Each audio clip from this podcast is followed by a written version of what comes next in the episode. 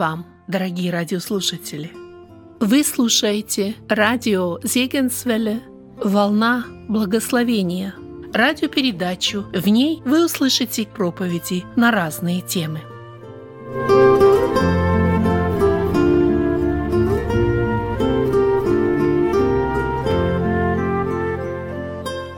Божьей помощью, братья и сестры, я хотел бы рассмотреть с вами очередную мысль из Нагорной проповеди нашего Господа Иисуса Христа.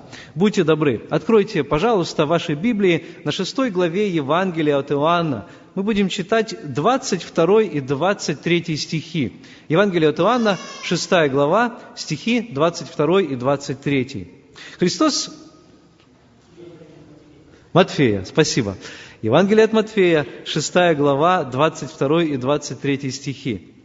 Матфея 6, 22 и 23. «Светильник для тела есть око. Итак, если око твое будет чисто, то все тело твое будет светло. Если же око твое будет худо, то все тело твое будет темно. Итак, если свет, который в тебе тьма, то какова же тьма? Большинство из нас тогда, когда мы рождаемся, получаем одни, один из прекраснейших даров от нашего Господа. Этот дар называется зрением. Но зрение развивается не сразу – Ученые нам говорят о том, что когда младенец рождается, далеко не сразу он видит всех вокруг. И его зрение совсем выглядит по-другому. То, что он видит, отличается от того, что видим мы взрослые. Говорят, что вначале младенец учится распознавать цвета, и это дается ему с трудом. И даже рассказывают ученые нам о том, что поначалу младенец видит все в сверх, вверх ногами, то есть не так, как мы это видим вместе с вами. Только потом, где-то после полутора лет, его зрение начинает уже устанавливаться по-другому. Вы знаете, важен правильный фокус того, каким образом мы видим. Мало просто иметь глаза. Человек может иметь глаза, но тем не менее не видеть, иметь уши, но не слышать. Иисус Христос часто об этом говорил, Он подчеркивал, имеющие уши да слышат. И это не, не была праздная фраза. Не имелось в виду, что, ну, если человек имеет уши, то пусть он их откроет, пусть он их почистит, чтобы он мог услышать. Оказывается, человек может э, иметь уши, какая-то информация может ему поступать, но он, тем не менее, может ее не понимать, не воспринимать ее, не воспринимать и не принимать эту информацию сердцем. Можно, например, физически быть на собрании, но тем не менее не участвовать во всем том, что происходит здесь. Важен правильный фокус в нашем зрении. Важно не только иметь глаза, не только обладать способностью видеть, но также видеть правильно – Наличие глаз еще не означает, что человек будет видеть. Мы иногда говорим, послушай, ну, открой глаза, вот перед тобой стоит то, что ты ищешь. Некоторые люди более конкретно обращаются, говорят, разуй глаза свои. То есть, как будто бы они у тебя обуты, и на них какая-то вуаль, а, какая-то обувь надета, что ты не можешь кое-чего увидеть. Вот, э, может быть, э, кое-кто из сидящих здесь э, видел такую ситуацию. Вы приходите домой, и вам нужно что-то найти у себя в холодильнике. И у меня такое часто бывает, я заглядываю в холодильник, уже вроде бы все посмотрел. Туда посмотрел, сюда нету. Зову жену, она раз быстренько мне нашла. Вот же оно стоит прямо перед твоим носом здесь. Хотя я вроде бы там смотрел, но я там его не нашел. Говорят, что даже мужчины и женщины обладают разным зрением. В том смысле, что у мужчины, кто-то сказал, э, зрение или глаза работают как лазеры. Они вот сюда тыкнули, вот сюда посмотрели, вот сюда посмотрели и говорят, не можем найти. А у женщины глаза работают как сканер. Она сканирует полностью вот э, всю всю территорию, всю эту обстановку и уже из нее делает какие-то выводы. И поэтому Христос делает на этом акцент, Он говорит, послушай, ты имеешь глаза, ты имеешь уши, но что воспринимают твои глаза? Что воспринимают сегодня твои уши? Христос указывает в этом месте нам на то, что у нас должен быть правильный фокус, то есть мы должны быть сфокусированы на правильных вещах в нашем духовном зрении. Наши глаза должны быть настроены правильным образом, так же, как и Наши земные глаза должны быть настроены правильным образом. Я помню историю об одном человеке, которому сделали сложнейшую операцию. Вот э, просто смотрел документальный фильм, и там описывали, что нашли способ подключить его глаза, которые были э, невидящими, он родился слепорожденным. Э, ничего не видел с раннего возраста, и нашли способ подключить эти глаза с к нервным окончанием, то есть вот эту вот вторую часть глаза, заднюю часть глазного яблока, которая обычно называется сетчаткой, взяли и подключили к головному мозгу. И вы знаете, в начале, тогда, когда он увидел наконец-то, да, он свидетельствует о том, говорит, я вижу вот здесь такой-то цвет, вот здесь такой-то, но он не мог участвовать ни в какой деятельности, не мог кушать, не мог играть своим, со своим сыном в футбол, не мог писать, у него отсутствовала координация движений, потому что вот это зрение ему восстановили после, я не помню, 30 или 40 лет прошло с момента его рождения. Мало того, что он стал видеть, но еще у него должна была быть правильная способность всю эту информацию правильно перерабатывать, а мозг его не был к этому приучен. Пол жизни своей он прожил, не имея этой возможности. И теперь, когда она появилась, ему понадобились дополнительные упражнения, и ученые вынуждены были разрабатывать для него эти упражнения, чтобы ему к этому всему привыкнуть. Он видел все вроде бы правильно, но он не мог всего этого осознать и обработать. На него летит мяч, например, он его пропускает, а потом говорит, да, действительно, на меня летел мяч, я его видел, но я не пойму, почему я не смог среагировать. У него отсутствовала вот эта вот координация. И понадобились годы и большие усилия и упражнения, пока вот эта координация, эта настройка наступила. Итак, Христос нас предупреждает о том, что мы можем иметь глаза, но тем не менее не видеть. Мы можем получать какую-то информацию, но тем не менее не владеть этой информацией. То, что дает нам фокус, он дает нам ясность, он дает четкость, он дает распознаваемость, но фокус иногда бывает неправильным. Помните, у нас когда-то были фотоаппараты, которые нужно было фокусировать вручную. И бывало такое, что делаешь фотографию какую-то, если ты неправильно сделал фокус, потом эта фотография выходит неверной. Сегодня фокус делается автоматически, и часто нам не нужно об этом беспокоиться. Достал, часто даже уже не фотоаппарат, а свой телефон, нажал нужную кнопочку, и фотография вроде бы готова. Но мне показывали некоторые фотографии мои друзья. Говорят, вот посмотри, мы направляем наш телефон или нашу камеру, наш фотоаппарат на нужный объект, мы хотим его сфотографировать, но в конце концов получается что-то совсем другое, что-то очень интересное. Фотоаппарат как будто бы имеет свой мозг, свой разум и по-своему воспринимает эту информацию – а, на одной фотографии, а, там, где должно было быть лицо человека, а, видно что-то такое расплывчатое. То есть фотоаппарат не сфокусировался на лице, а сзади висит картина. И вот эта картина видна во всех деталях. Э, каждая деталь, каждая мелочь этой картины выписана. Фотоаппарат видимо, подумал, что человек, который хочет сделать эту фотографию, желает сконцентрировать свое внимание не на этом человеке, сфотографировать не вот это лицо, а то, что находится сзади, то есть эту картину. Так и получилось. На фотографии лица не видно, но зато видна картина.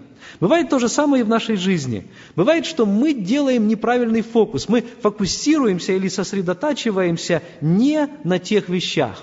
И сегодня я хотел бы, чтобы мы с вами поразмышляли на основании этого места Писания, а на чем фокусируем мы сегодня наше внимание, что наполняет наше сердце, что заполняет наше время. У меня есть одни друзья, которые недавно узнали, это молодая пара, что они ждут ребенка. Конечно, это перевернуло всю их жизнь. У них были одни планы, они хотели изменить работу, место жительства, переезд, может быть, еще попутешествовать. У них эти планы были расписаны на несколько лет, но вдруг эта новость, которая стала для них небольшой неожиданностью, переменила все их планы. И теперь, когда с ними беседуешь, все, о чем они думают, э, все, о чем концентрируются их мысли, это ребеночек. Они для него уже сделали специальную комнату, они смотрят объявления в, а, на интернете о том, что можно приобрести для ребенка подешевле, чтобы у него было все необходимое тогда, когда он родится сюда, на этот свет. И все свое расписание, и все свои мысли, и все свои планы дальнейшие, они уже строят с учетом этого изменения, которое произойдет в их жизни. Фокус поменялся, и будущее теперь занимает в виде ребенка это огромнейшее место в их жизни. В этом месте Писания, которое мы сегодня с вами прочитали, в шестой главе Евангелия от Матфея, Иисус Христос, продолжая Нагорную проповедь, говорит, что есть три категории людей, у которых разный фокус жизни. И я хочу, чтобы сегодня, когда мы будем с вами размышлять над этими тремя категориями, мы бы посмотрели на себя и увидели, не являемся ли мы одной из них, потому что к одной из них мы обязательно принадлежим куда устремлены наши взоры. Итак, какие эти три категории? Первая категория записана в 22 стихе. Христос говорит, «Светильник для тела есть око. Итак, если око твое будет чисто, то все тело твое будет светло». Он говорит очень э, ясную, такую очевидную, на первый взгляд, истину утверждает. Говорит, что если у тебя чистый глаз – глаза в древности назывались окнами души. Так же, как и сегодня мы иногда смотрим на глаза человека и можем какие-то выводы сделать об этом человеке. О, этот человек с добрыми глазами. У этого человека прямо искрятся глаза. У него душу насквозь видно, говорим мы тогда, когда видим доброго человека.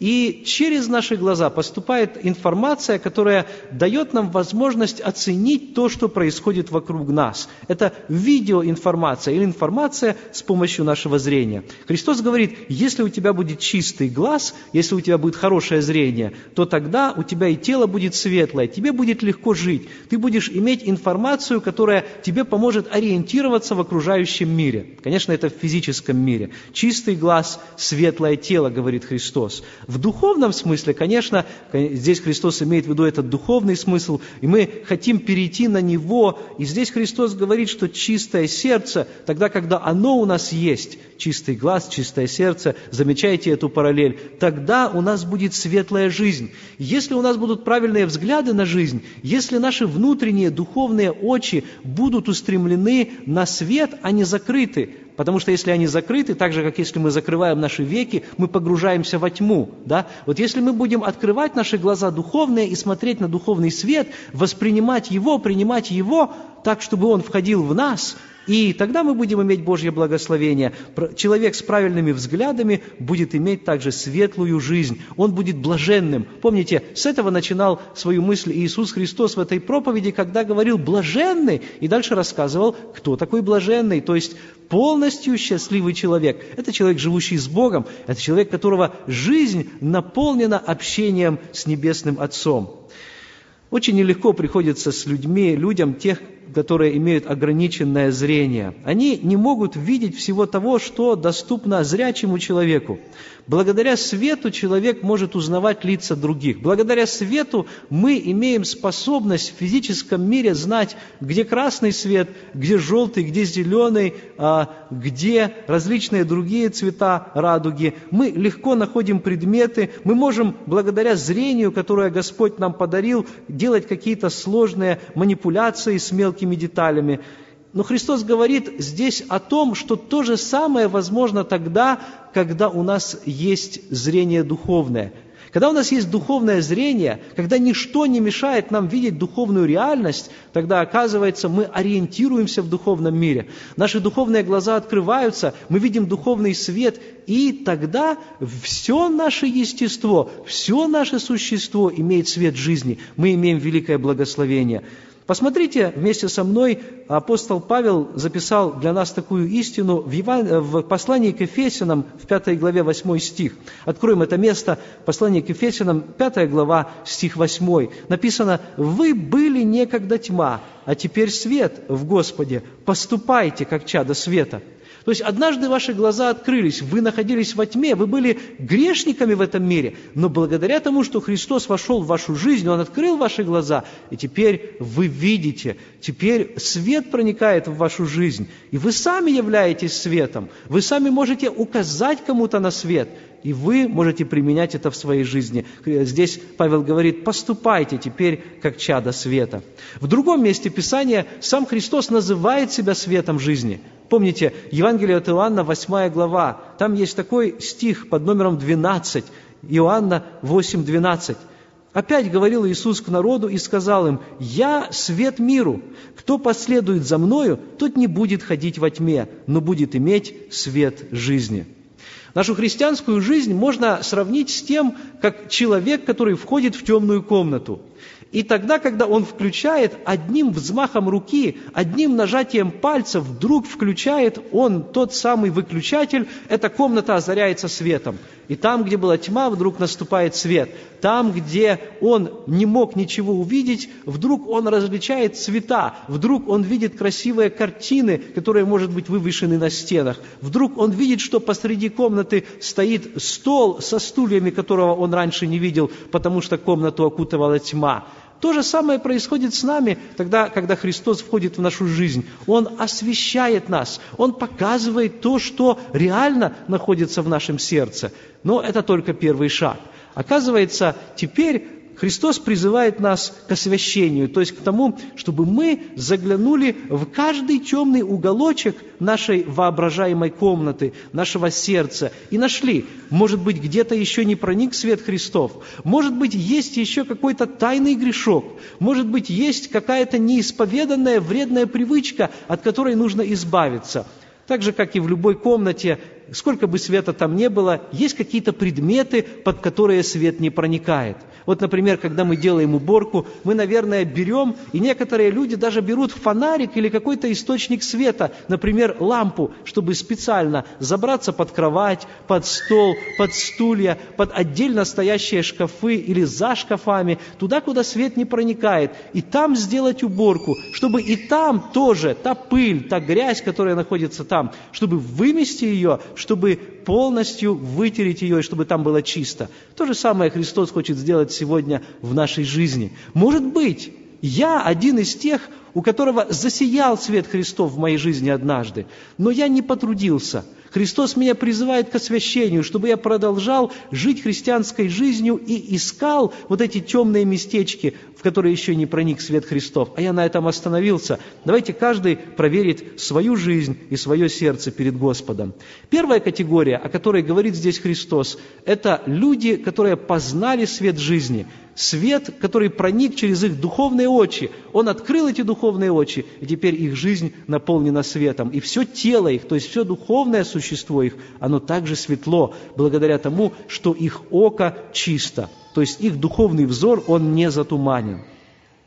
Но есть также здесь и вторая категория. Смотрите вместе со мной на 23 стих. Христос говорит, если же, вот это «если же» – это вторая категория людей – Второе условие, которое может быть в нашей жизни. Если же око твое будет худо, то все тело твое будет темно. Он говорит здесь о том, что если у нас глаза не видят, то тогда наше все тело будет находиться во тьме. Если, переводя это на духовный язык, у нас будет неверно ориентированное сердце, неправильные духовные взгляды в жизни, может быть, мы начали хорошо, но потом уклонились от истины евангельской, или вообще не приходили никогда ко Христу, мы будем неправильно тогда жить, неправильные взгляды, неправильно устремленные глаза, неправильная жизнь. Вы знаете, я недавно, тогда, когда ездил на Украину, это было два года назад, последний раз, встречал человека в лагере для слепых и слабовидящих, который ослеп, по-моему, было ему около 35 лет. Хулиганы отобрали у него мобильный телефон, и он, пытаясь защититься от них, пытаясь э, забрать этот телефон, потерял зрение. То есть они его избили настолько, может быть, не стоило ему ввязываться в эту драку, вот, надо было бы оставить этот телефон уже, а избили его настолько, что он утратил зрение. Человек, не имеющий надежды, утративший зрение в таком раннем возрасте, вы можете себе представить, каким образом он себя чувствует. Я помню его в слезах, он еще не принял тогда Христа, и он подходил к нам, благодарил за то, что мы приехали туда, оказали им эту помощь и говорил, помогите мне. Ко мне приходят мысли о том, чтобы я закончил свою жизнь самоубийством. Я не знаю, как мне дальше быть, потому что вся моя жизнь закончилась. Он живет живет одной надеждой, друзья, что приедут какие-то медики из Японии, на которых он надеется, и что они откроют ему глаза в буквальном смысле слова. То есть они сделают какие-то манипуляции, операции, проведут какие-то процедуры, привезут новые лекарства и технологии, и его глаза наконец-то откроются. Я не хотел его каким-то образом от, этой надежды уклонять. Но я не знаю, помогут ли ему медики из Японии. Но я знаю одно, что ему нужно сегодня пересмотреть полностью свою жизнь, потому что только Христос может ему помочь. Трудно действительно приходится человеку, который полностью или частично незрячий. Он не может делать того, что может делать зрячий человек. Он вынужден во многом полагаться на помощь других – Тогда, когда мы едем туда, в этот лагерь, часто мы беседуем, особенно с теми, кто едет с нами впервые, как нужно вести себя с людьми, которые ничего не видят или которые видят очень плохо. Как нужно ненавязчиво им предлагать свою помощь. Говорить о том, что вот здесь вот ухабина, здесь будь осторожен, здесь начинаются ступеньки, и особенно нужно быть осторожным с такими людьми в темном месте. Таким образом, наше зрение очень сильно влияет на нашу жизнь и на те решения, которые мы принимаем. Благодаря зрению мы получаем обилие информации об окружающем нам мире.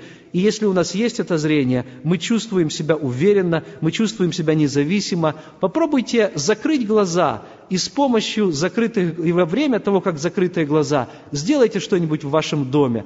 Ну, я не советую вам садиться в машину и куда-то ехать, ни в коем случае. Но почувствуйте себя хотя бы немного, что означает человеку, у которого хотя бы частичная потеря зрения. Может быть, один глаз закройте, а второй наполовину и так далее.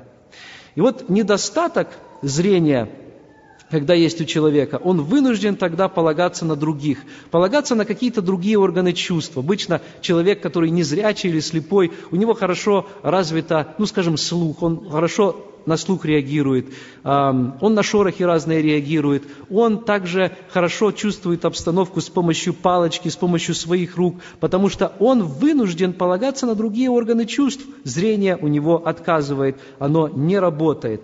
И такой человек часто бывает, особенно если он еще не привык, не свык со своим положением, он оторван от мира, он находится как бы в своем собственном мирке, в этой собственной тьме. Если мы закроем глаза, мы сами это можем легко почувствовать. Нам стоит сделать одно движение нашими веками, и вдруг глаза закрываются, и мы вдруг оказываемся в этой тьме. Но Христос, конечно, здесь говорит не о физической тьме, Он говорит о духовной тьме. Он говорит, если у тебя глаза закрыты, если никогда свет Христов не проникал в твою жизнь, ты находишься во тьме. В духовном смысле каждый из нас с этого начал. Когда мы родились, на эту землю, когда пришли с вами сюда, в этот мир, тогда, когда Господь подарил нам жизнь, мы родились духовными слепцами, мы ничего с вами не видели, мы были с вами теми, кто блуждали во тьме. В Евангелии, э, простите, в послании к Ефесянам апостол Павел говорит об этом так. Записано об этом во второй главе, начиная с первого стиха. Вторая глава э, послания к Ефесянам с первого стиха и вас, мертвых по преступлениям и грехам вашим, в которых вы некогда жили, по обычаю мира сего, по воле князя, господствующего в воздухе, духа, действующего ныне в сынах противления, между которыми и мы все жили некогда по нашим плотским похотям, исполняя желания плоти и помыслов, и были по природе чадами гнева, как и прочее. Здесь описана безрадостная картина человека без Бога. И если мы честны сами с собой, мы должны признать, таким был я, таким был ты, мой брат и сестра. И вот из этого омута греха, из этой тьмы Господь нас вымел – он нас вывел оттуда, Он нас спас, Он нас оправдал. Какая великая перемена произошла тогда, когда наши духовные глаза открылись, и вдруг мы увидели духовную реальность, мы увидели Господа, и самое главное, мы увидели себя в этом бедственном положении. Такое ощущение, что мы жили в каком-то темном замке, в котором никогда не открывались окна, но вдруг по мановению чьей-то руки окна открылись, и огромное множество света в этот замок влилось. Ну, вот эти две категории нам вроде бы понятны. Первые люди – это зрячие люди. Это те, которые видят духовную реальность. Это те, у которых глаза открыты. Вторая категория – люди духовно незрячие. Те, у которых глаза еще не открыты. Они находятся во тьме. Раз они не видят духовной реальности, то вся их жизнь проникнута этой тьмою. Но есть здесь и третья категория. И на нее нужно обратить тоже особое внимание. Друзья мои, это категория таких людей, которые по-настоящему являются слепыми, но они об этом не знают. Но лучше сказать, они не хотят об этом знать, они не желают этого признавать. Смотрите, 23 стих 6 главы Евангелия от Матфея, вторая половина этого стиха говорит, «Итак, если свет, который в тебе тьма, то какова же тьма?» Иными словами, если тот свет, который в тебе, по-настоящему является тьмою, то есть ты думаешь, что это свет, но на самом деле это тьма, то какова же тогда эта тьма, которая в тебе? представь себе, ты думаешь, что это свет, но на самом деле это тьма. Свет в тебе, говорит Христос, может быть тьмой. Ты можешь думать, что ты имеешь свет, но на самом деле ты занимаешься духовным самообманом. Мы сегодня уже немножко слышали о Самсоне, и я хотел напомнить о нем. Вы знаете, он хотел а, расправиться с филистимлянами, как и прежде, тогда, когда он открыл свой секрет Далиде. И он думал, что у него по-прежнему есть эта сила. Сколько раз он уже это делал, правда? Сколько раз он говорил ей, Далида, сделай то-то, обвей меня такими-то веревками, сделай еще вот это вот. Она все это делала, и никакой из этих способов не работал. И, наконец, пришло время, когда он все-таки открыл ей этот секрет. Допекла она ему, достала его, как мы сказали бы сегодня. Библия говорит, как мы сегодня уже слышали, что даже до смерти это все его допекло. И вот, наконец, он ей открывается. И как думаете, происходит? Наверное, Самсон думал, что как и прежде, так, так и написано, как и прежде встану, разбросаю их, я уже своими словами перефразирую, раскидаю их, у меня силы хватит, Господь со мною. В конце концов, сколько раз он не отступал от меня. Сколько раз Он был со мною. Он мне давал силу, и, может быть, Он даже свои подвиги мог пересчитать. Нам, наверное, далеко не все записано в Библии. Может быть, Он думал так. 732 раза Бог был со мною. Неужели на этот раз Он меня отступит? От меня. Из-за каких-то волос, из-за какой-то филистимской девушки он от меня вдруг отступит? Да не может такого быть. Я же великий муж Божий. Я же рожден по его обетованию. На мне его помазание. Я, наконец, судья Израилева. Такие мысли могли быть у него. Он считал себя неуязвимым, основываясь на этом Божьем призвании, которое было у него. И вы знаете, он подвергся огромному самообману. Мы знаем, что произошло. Филистимляне с легкостью одолели его, Далее они выкололи ему глаза, вновь-таки зрение, правда? Из-за глаз он пострадал, он думал, что он может иметь и Божье, и мирское. Он позарился своими глазами. Иов говорит, я заключил завет со своими глазами, чтобы не смотреть на девицу. Но Самсон думал, имею Божье благословение, Бог меня здесь не оставит, могу и это себе позволить. Я же большой человек, у меня власть какая есть и сила. Значит, я могу себе это позволить. И таким образом глаза, которыми он пользовался для искушения, привели его к падению. И вот такая злая шутка с ним происходит. По иронии, также глаза выкалываются у него в наказание за то, что у него произошло. Он подвергся этому самообману. Он утешал и ублажал себя, что у него все хорошо. Он думал, что тот свет, который в нем истинный свет, но настоящее, по-настоящему у него внутри уже была тьма. Это очень страшное состояние. Об этом именно предупреждает здесь Христос. И как вы думаете, кого он имел в виду? Кто слушал его в это время среди прочих слушателей, которым эти слова относились напрямую?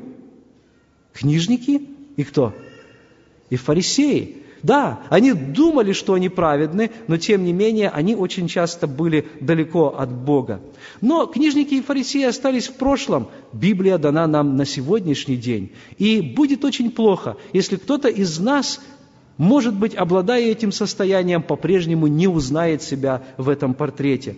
Вы знаете, портрет первой категории понятен. Нуждающиеся или вернее, обладающие спасением, они уже имеют мир с Богом. Они имеют внутренний покой, они могут иметь благословение Божье, они имеют блаженство в своем сердце. Вторая категория тоже понятна. Это люди, которые нуждаются в спасении. Они могут обрести это спасение, потому что они находятся в духовной тьме, и нужно приложить усилия для того, чтобы открыть им глаза, и Бог может это сделать.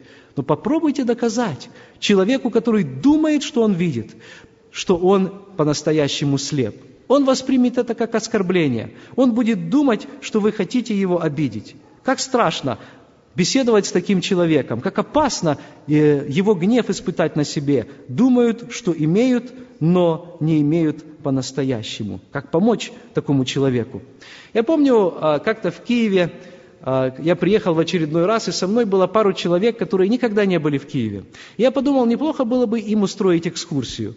Конечно, самому по городу возить довольно трудно, поэтому, как обычно в таких случаях, просто избираешь какого-нибудь э, экскурсовода. Знаете, там на вокзальной площади, те, кто из Киева, есть хорошая экскурсия. Можно сразу заплатить. Раньше было гривен 40, это удовольствие. Двухчасовая экскурсия по Киеву. И я уже несколько раз был на этой экскурсии, потому что пришлось разных людей возить. Дает хорошее обозрение по городу и возвращаешься на то же самое место, потом можешь э, оттуда продолжить свой путь. Но, оказывается, все зависит от экскурсовода. Я помню однажды, тоже пошел на эту экскурсию, и оказался человек, который был заинтересован в духовных вопросах. Тогда, когда мы проезжали возле любого храма, вы знаете, что в Киеве очень много храмов, и эта экскурсия, она особенно останавливается в Киево-Печерской лавре, этот человек делал особое замечание – он очень много знал религиозных терминов, очень много знал титулов различных митрополитов, патриархов и фактов из церковной истории. Он просто сыпал ими. Я подумал, как интересно, может быть, этот человек расположен к тому, чтобы узнать об Иисусе Христе, потому что я видел, что он знал религию, но, к сожалению, он не знал Бога. Он знал церковную историю, но он не знал, каким образом обратиться к Нему и получить спасение грехов. Но в процессе общения с этим человеком я увидел, что он и слышать об этом не хочет. Он думает, что его знание является его спасением. Он думает, что благодаря тому, что он начитан, а он действительно таким был, благодаря его образованию, благодаря всем тем фактам, которые он воспринял, и вы знаете, он сыпал этими фактами. Он говорил, что вот здесь, вот в этом источнике, если вы наберете водички, вы зарядитесь этой космической энергией. И у него действительно был этот дар убеждения. Такому человеку трудно было что-то сказать. Он других учил, но сам находился во тьме. Дорогие братья и сестры, может быть, кто-то из нас сегодня находится в подобном духовном состоянии. Может быть, мы тоже кому-то раздаем советы, говорим, как нужно, но сами, тем не менее, не исполняем этого в своей жизни, имеем проблемы в своей семье, в своей душе, в своих взаимоотношениях с Господом. Мы знаем, как надо, но боимся признаться, что у нас с этим, как надо, есть беспорядок. Я думаю, что мы видели таких людей вокруг себя, но самое страшное, если я окажусь таким человеком. Очень часто такой человек находится в состоянии ожесточения или отрицания. Он отрицает свое истинное положение, он не видит себя, но тем не менее он пытается научить других. С такими людьми начинает работать Господь. Так же, как Он работал некогда с книжниками и фарисеями. Он постепенно может разрушать бастионы, которые такой человек понастроил вокруг себя. Защитные стены, чтобы никто не затронул его ложной уверенности, его самоправедности, ложной надежды на себя. Мой призыв сегодня, как я думаю, призыв нашего Господа в том, чтобы мы проверили себя и на основе вот этих трех категорий посмотрели, где нахожусь я. Хорошо, если в первой категории, плохо, если во второй, но все-таки есть надежда. Достаточно открыть духовные глаза, попросить Господа о прощении и спасении. «Встань, спящий», написано, «и осветит тебя Христос». Мы читаем в послании к Ефесянам этот стих, 5 глава, 14 стих, я прочитаю его, Ефесянам 5, 14. «Встань, спящий, спящий и воскресни из мертвых, и осветит тебя Христос. То есть Он засветит на тебя своим светом. Этот свет доступен Ему. Первая категория, вторая, с ними легче, но очень трудно с третьей категорией. Дорогой друг, если сегодня ты в этой третьей категории, немедли, поспеши к Господу. Если у тебя есть сомнения относительно того, на чем ты строил свою уверенность, может быть, действительно тот свет, который в тебе является тьмой, лучше назови вещи своими именами лучше, пока ты находишься еще здесь, по эту сторону вечности, проверив свое сердце, приведи его в порядок, для того, чтобы потом ты не мог, достаточно вот с этим чистым сердцем, с этим чистым оком и с чистой жизнью предстать перед своим Господом. Чтобы ты не находился в самообмане, чтобы однажды то, на что ты надеялся, не стало ложной надеждой для тебя – Пусть Господь тебя в этом благословит, и каждого из нас иметь настоящую истинную надежду, иметь правильный взгляд и неповрежденную жизнь по Слову Его. Аминь. Помолимся, друзья. Вы слушали Вадима Гетман.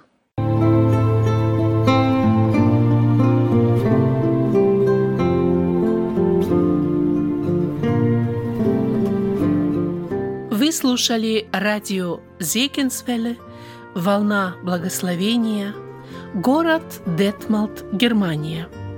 Дорогие радиослушатели, мы желаем вам Божьих благословений.